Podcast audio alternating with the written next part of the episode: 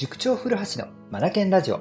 この番組は本を読むことを第一とする学び研究所の塾長古橋が日々の授業づくり、受験指導、教育相談の中で気づいたことを皆さんと一緒に学びに活かしていくラジオです。さてさて、先週末土曜日の夜はですね、今年の中学受験のオンラインセミナー1回目ですね。1回目を行いました。うん。はい。情報盛りだくさんの回でした。参加をしてくださった方々、本当にありがとうございました。今回はですね、このオンラインセミナーを開催してみて思ったことをお話ししたいと思います。うん。で、何を思ったのかっていうとですね、うん。リアルで参加した方が楽しいぞということなんですね。ん？何それ話？どういうこと？っていうことなんですが、うんと、今回はですね、えっと、有料のオンラインセミナーなので、うん、いろいろな情報をですね、お伝えさせていただいたということなんですが、その後、質疑応答の時間を取ったんですよね。で、ここは個人的な話にもなってきたりするということであったので、録画はしませんということでですね、うんと、質疑応答の時間は、俗にオフレコ、オフレコにしてですね、えっ、ー、と、ざっくばらにですね、お話をしてもらう、質問してもらうという時間を取らせてもらったんですよね。そうしたら、ここ盛り上がりましたね。はい。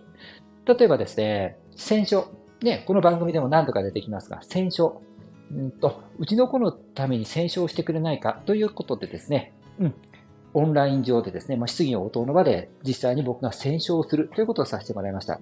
いろんな質問を繰り出しながら本を絞り込んでいくっていう僕のね、あの、ある意味やり方っていうのをあのご覧いただけたんじゃないかなと思います。で、それからセミナーの中でお伝えしたことをこう深く掘り下げていくなんていうね、えっ、ー、と、そんな場面もあったりしましたね。この深い掘り先がですね、すごく、あの、僕は有益だったんじゃないかなと思うんですよ。で、これ、録画していないので、当日参加していた人しかわからないんですよね。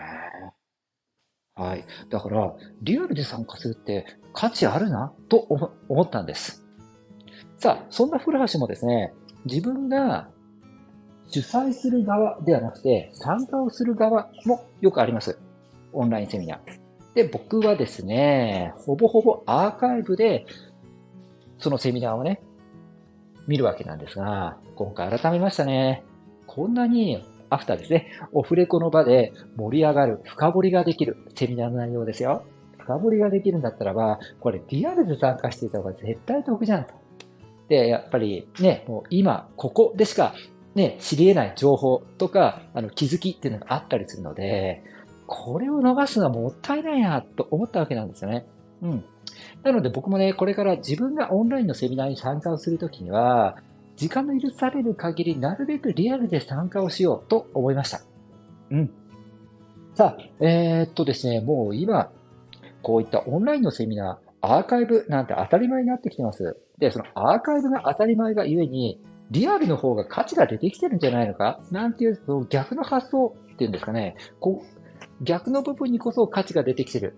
うん。今日のね、あ今日じゃなくて今回の質疑応答の場面のように、リアルだからこそ価値が出るという現象が起きてるんだろうなっていうのもね、なんか気づかされました。面白いですよね。うん。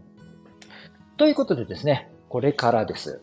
またね、あの、来月、再来月とオンライン上でね、セミナー等をやらせていただくわけなので、アフタートークっていうか、こう、レコーディングを終えた後、この時間をね、皆さんと一緒にもっともっと盛り上がっていきたいなと思いましたね。うん。そしてね、ぜひ皆さんもね、この時間活用していただけたらなと思います。こういった時間こそ、うん、よりなんか深掘りができたりとか、気づき得られたりとか、ね、その時間でこそ、うん、その時間でなければ得られなかったこととかもあったりしますからね。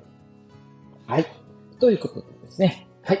皆さん、どうですか？オンラインのセミナー。アーカイブ派ですか？それともリアルで、えリアルタイムでご覧なられる派ですか、また教えてくださいね。